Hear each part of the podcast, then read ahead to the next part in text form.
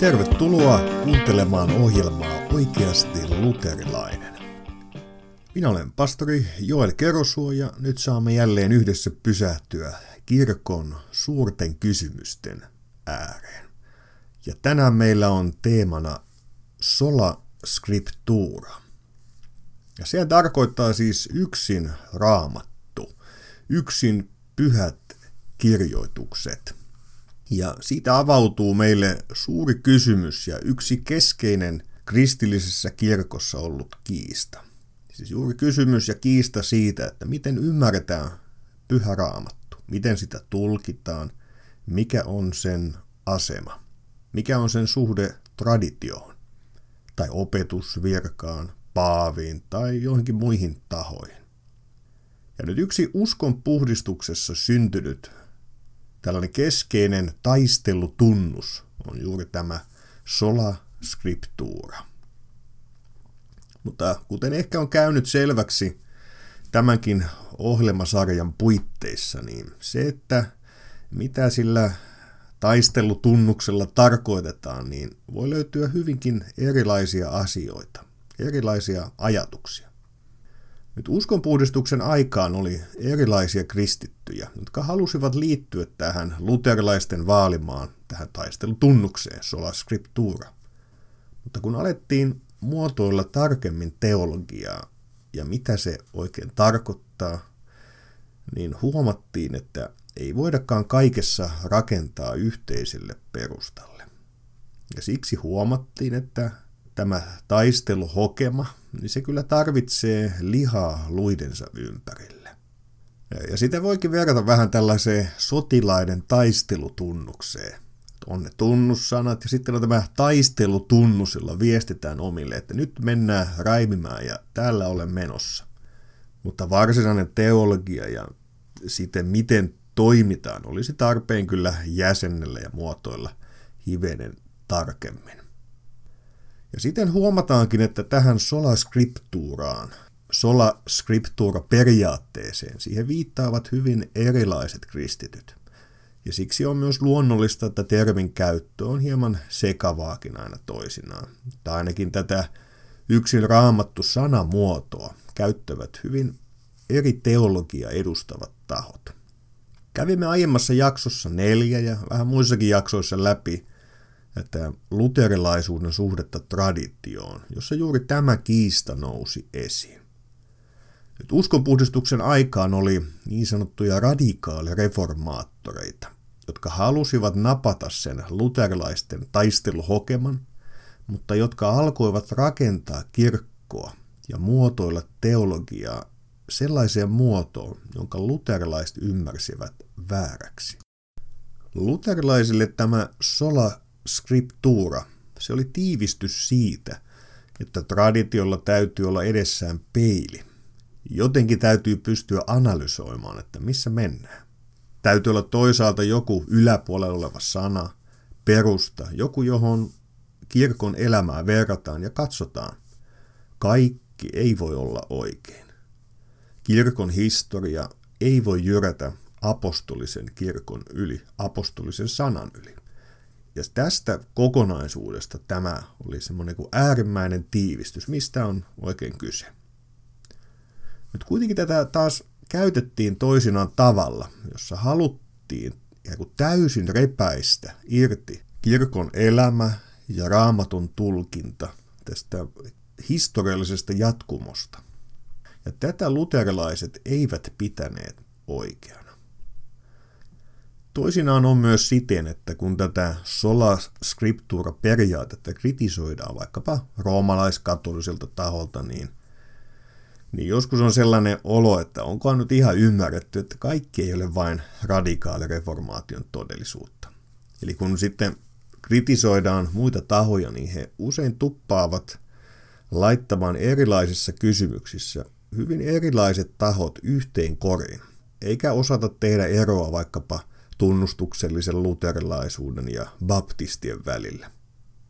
Ja me toki luontaisesti ymmärrämme, että tokihan baptistien ja luterilaisten välillä on monenlaista eroa. Mutta molemmat saattavat hyvin viitata mainittuun uskonpuhdistuksen periaatteeseen. Ja silloin osa kritiikistäkin tietysti ampuu usein aika pahasti ohi ja toisaalta tuntuu epäreilulta.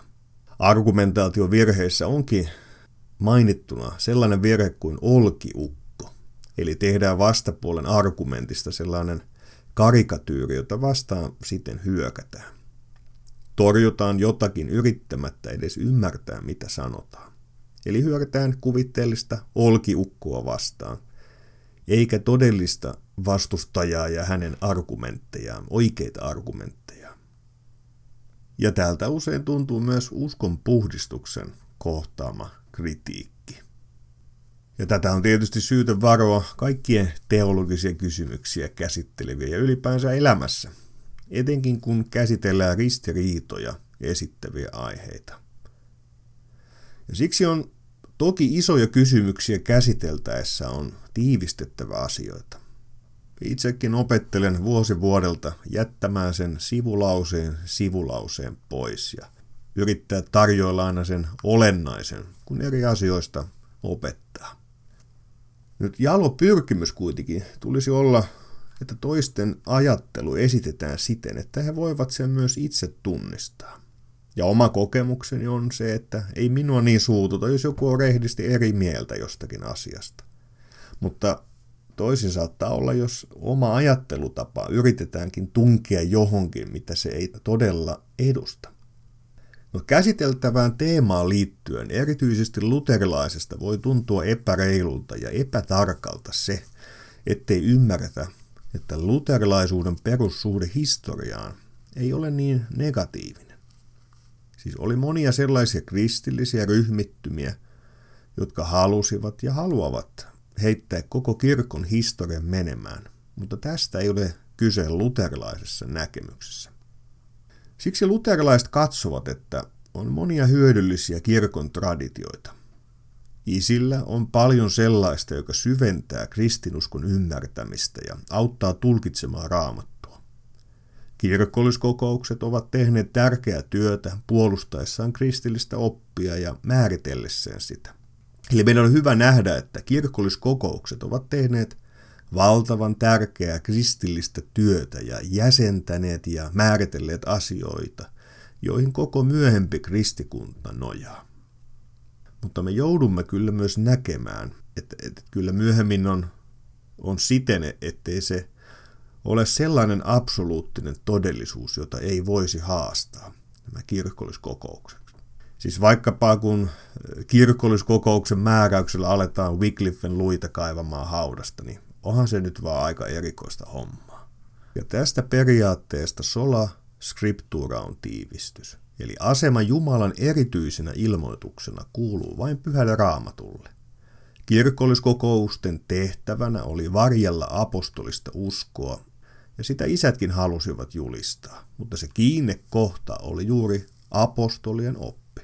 Ja tämän uskon tunnustuksetkin lausuvat. Siis mehän tunnustamme yhden, pyhän ja apostolisen kirkon. Siis me emme tunnusta esimerkiksi, että me tunnustamme yhden paavillisen kirkon. Ikään kuin, että olisi se sisältö sitten mikä vain, niin paavin johtama kirkko olisi automaattisesti oikeassa. Ei se ole varhainen kristillinen usko, eikä se ole uskon tunnustusten usko. Ei, vaan suhteessa apostoliseen uskoon meidän täytyy asioita koetella ja tätä uskoa meille julistaa pyhä raamattu. Ja siihen se on meille talletettuna. Voidaan siis sanoa, että on muitakin hyödyllisiä lähteitä kuin pyhä raamattu. Ja voisi jopa sanoa, että on myös muita auktoriteettejakin. Siis emme voi suhtautua yliolkaisesti vaikkapa Nikean uskon tunnustukseen, mutta vain raamattu on Jumalan ulos henkäyttämä, teopneustos, Jumalan ilmoitus. Raamattu on siten aivan omaa lajiansa. Ei ole mitään muuta lähdettä, jota siihen siinä mielessä voisi verrata. Ja siksi se tulee erottaa muista. Siksi vaikka on muitakin auktoriteetteja, niin raamattu pitää asettaa muiden yläpuolelle. Ja siksi jos myöhemmät kirkolliskokoukset ja raamattu asettuvat opetuksessaan vastakkain, suurempi auktoriteetti kuuluu raamatulle. Siksi jos raamattu ja kirkkoisen opetus vaikuttaa asettuva vastakkain, niin täytyy kuunnella enemmän raamattua. Siksi jos raamatun ja Joel Kerosuon opetus menee eri polkuja, niin täytyy enemmän kuunnella raamattua. Siksi jos raamatun ja paavin opetukset menevät eri suuntaan, niin täytyy enemmän kuunnella raamattua ja laulaa Jumala on pidinnamme. Mutta tätä raamatun luonnetta sitten seuraa pohdinta siitä, mikä on oikea raamatun hermeneutiikka. Miten sitä tulee tulkita? Sillä oma kysymyksensä on, mikä on perusta, ja toisaalta sitten se, miten sitä tulkitaan. Nyt joskus esitetään ehkä vähän naivistikin, että raamatussa ei ole yksittäistä jaetta, jossa Paavali sanoo, että muistakaapa sitten, että tämä raamattu on ainut auktoriteetti. No vaikka tämmöistä yksittäistä jaetta ei ehkä olekaan, niin selvästi tulee esiin raamatun erityinen luonne. Niin pyhissä kirjoituksissa itsessään kuin sitten isillä ja konsiileissa, jotka asiaa käsittelevät. Luterilaisessa opetuksessa on raamattu liitetty usein tämä toisen Timoteuskirjeen kohta. Jokainen kirjoitus, joka on syntynyt Jumalan hengen vaikutuksesta, on myös hyödyllinen opetukseksi, nuhteeksi, ojennukseksi, kasvatukseksi vanhurskaudessa. No, kyseisessä kohdassa ei Paavali tietenkään listaa meille vielä Uuden testamentin tarkkaa kaanonia tai jotain vastaavaa, vaan hän kuvaa pyhien kirjoitusten luonnetta yleisesti – siitä, mikä tekee niistä erityisen.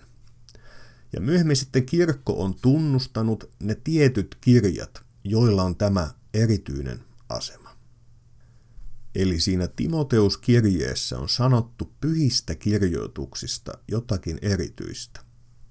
Sanotaan, että ne ovat Jumalan ulos henkäyttämiä. Ja se taas on seikka, jota ei sanota mistään muusta. Siis vaikka on hyödyllisiä traditioita, niin meille ei opeteta missään, että olisi pyhä opetusvirka tai hyödyllisiä traditioita, jotka olisivat samassa mielessä Jumalan ulos henkäyttämiä kuin pyhistä kirjoituksista sanotaan. Siis me voimme uskoa toki Jumalan johdatukseen monissa asioissa ja uskoa, että hän on vaikuttanut kirkon elämään eri tavoilla, tietenkin näin. Mutta me emme usko, että historiassa tietyt tapahtuvat asiat tai edes pyhät kirkolliskokoukset olisivat samalla lailla Jumalan ulos henkäyttämiä kuin hänen pyhä sanansa. Ja tästä ohjelmastakin voi sanoa, että se on ehkä ihan hyödyllistä, mutta olisi se nyt aika villiä alkaa sanomaan, että se olisi Jumalan ulos henkäyttämä. Ja tämähän näkyy jo isillä. On Jumalan antamat tekstit, joita he sitten kirkon palvelijoina tulkitsevat ja opettavat, mutta heidän opetuksensa on tietysti apostoliselle perinnölle alistettua, sen alle asetettua. Siksi usein kiistatilanteessa, vaikkapa roomalaiskatoliset sanovat, että teidän täytyy todistaa, että vain raamattu on auktoriteetti. Mutta tästä todistustaakasta voi olla kyllä hyvin toistakin mieltä.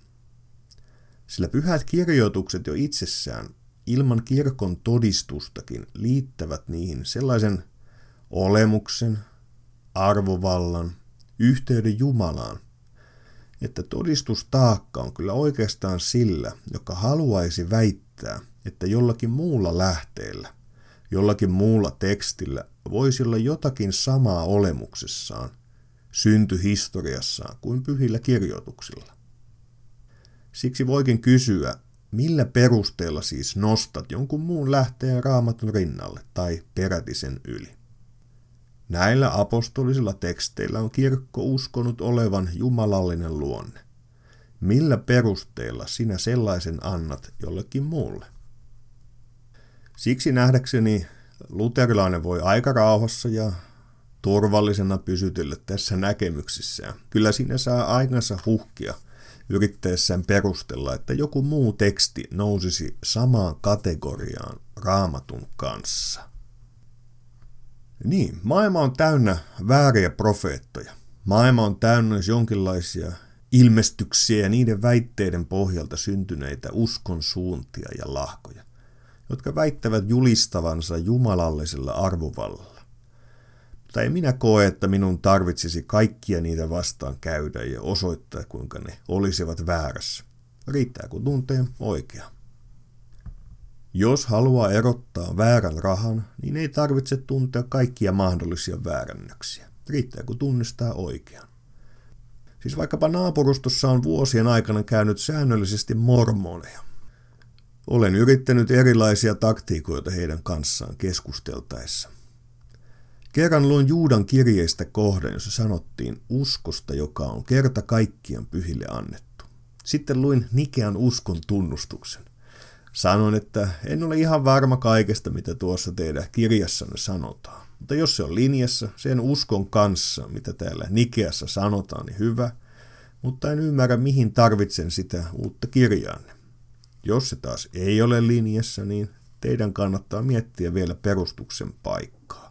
Sillä on apostolinen usko, joka on kerta kaikkiaan pyhille annettu.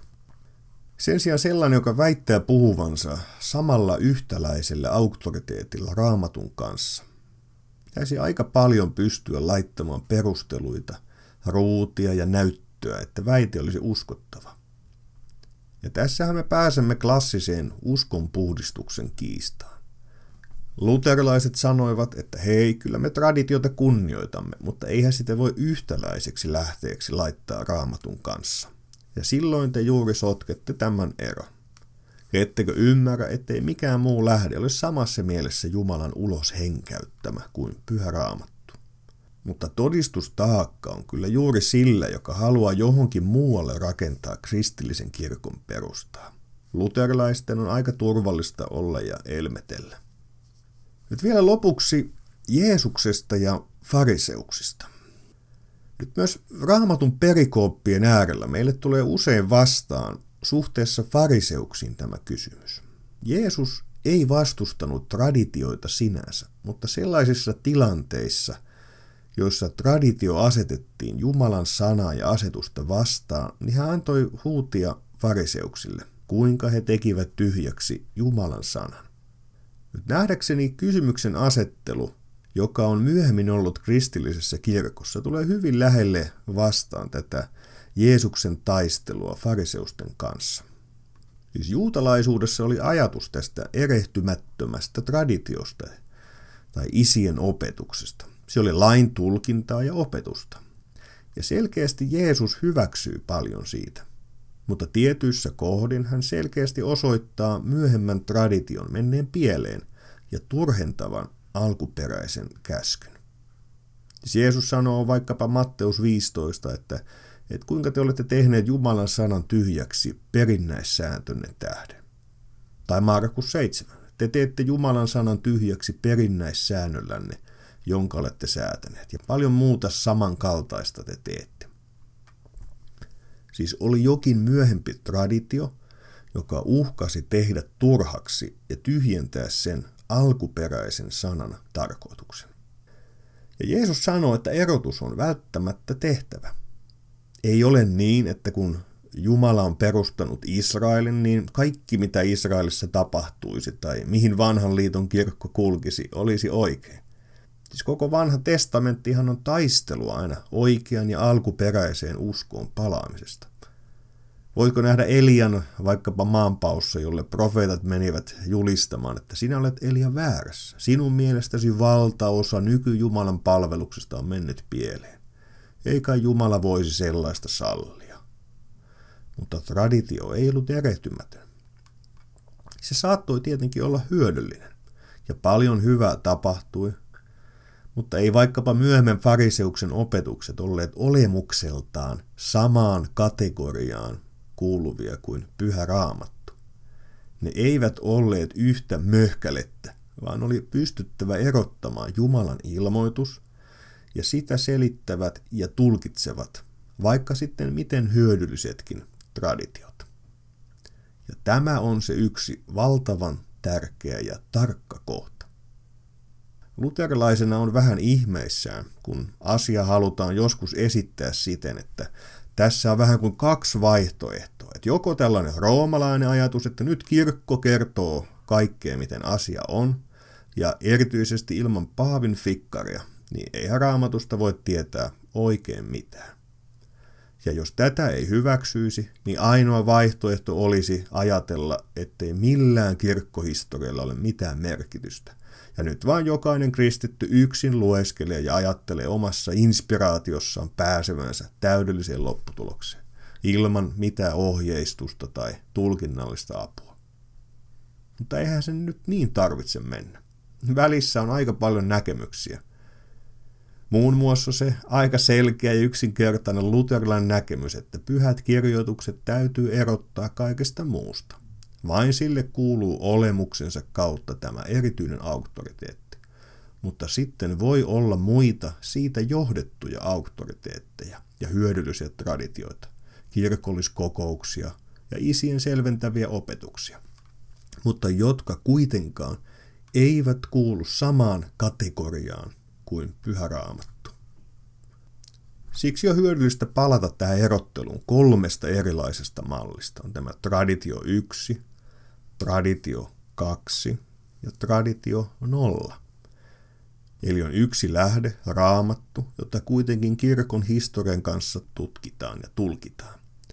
Tai sitten on tällainen roomalainen ajatus, että on kaksi lähdettä, jotka molemmat on inspiroitu pyhä raamattu ja erehtymätön opetusvirka. Paavi siellä istuimellaan ja punaisissa kengissään. Tai sitten on tällainen täysi historiattomuus, jossa ajatellaan, että viimeistään Ignatioksen aikana kirkossa kaikki meni pieleen, eikä vuoden 80 jälkeisillä tapahtumilla ole kristikunnalle mitään merkitystä. Ja siten ajattelen, että tämä Jeesuksen esimerkki tradition äärellä on hyödyllinen meille tänäkin päivänä. Jeesus nimittäin ei vastustanut traditioita. Hän eli oman aikansa juutalaisena ja seurasi sen ajan traditioita. Hän juhli vaikkapa Hanukkaa ja hän kävi synagogassa. Molemmat jotakin, jota kirjoitukset eivät suoraan käskeneet. Ne olivat toisen temppelin kauden juutalaisuudessa, erityisesti diasporassa kehittyneitä Jumalan palvelusmuotoja. Hyödyllisiä, mutta ei suoraan kirjoitusten käskemiä. Ja ei Jeesuksella niiden kanssa ole mitään ongelmaa. Jeesus toimi aikansa rakenteissa, eikä toimi traditio nolla mallilla, eli sellaisella, että kirkon historian traditio heitetään pois. Jeesus kävi synagogassa säännöllisesti ja myös opetti siellä.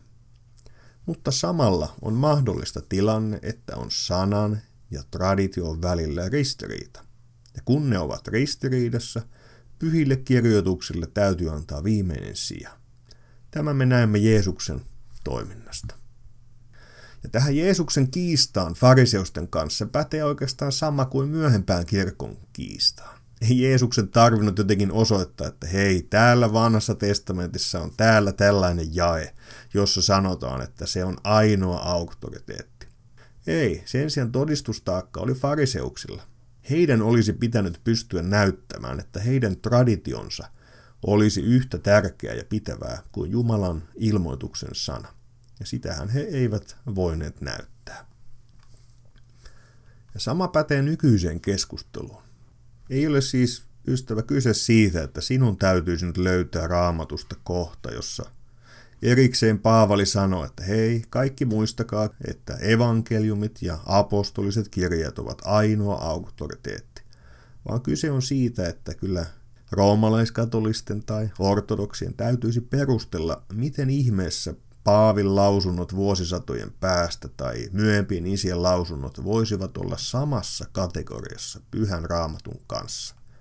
Ja kyllä se rasti jää näyttämättä. Nyt vaikka juutalainen yhteisö oli tunnistanut ja vastaanottanut pyhät kirjoitukset ja toisaalta erottanut ne niistä kirjoista, jotka olivat hyödyllisiä, mutta ei samaa kategoriaa niin ei siitä seurannut se, että kaikki mitä tulkinnallisessa yhteisössä eli sen ajan kirkossa tapahtui, oli totta ja oikein.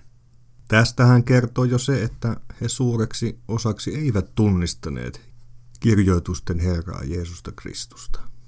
Ja samoin ei tänäkään päivänä se, että kirkko on tunnistanut ja tunnustanut pyhän raamatun, ei siitä seuraa se, että siitä muodostuisi kaikkein suurin auktoriteetti. Ei. Jeesuksen esimerkki näyttää meille muuta. Vaikka kirkko on ottanut vastaan raamatun ei se silti nouse auktoriteetissa sen yläpuolelle, vaan Jeesus näyttää, kuinka kovassa paikassa kirjoitusten pohjalta on noustava vääristyneitä traditioita vastaan.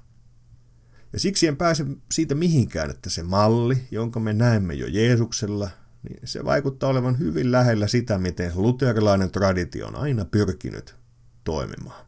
Sen toimintatapaan, jossa traditioihin suhtaudutaan kunnioittaen ja yritetään saada niistä paras irti, mutta tarpeen mukaan niiden suhteen on otettava myös korjausliikkeitä. Ja jos joudutaan siihen, että raamattu ja traditio on ristiriidassa, on suurempi merkitys annettava raamatulle. Raamattuteologiaan liittyy vielä monen monta kysymystä, vaikkapa Uuden testamentin kirjoista, inspiraatiosta, tulkitsemisesta.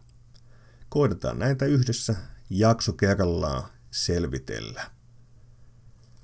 Ja jatketaan kirkon suurten kysymysten parissa jälleen seuraavassa jaksossa. Siihen saakka kuulemiin.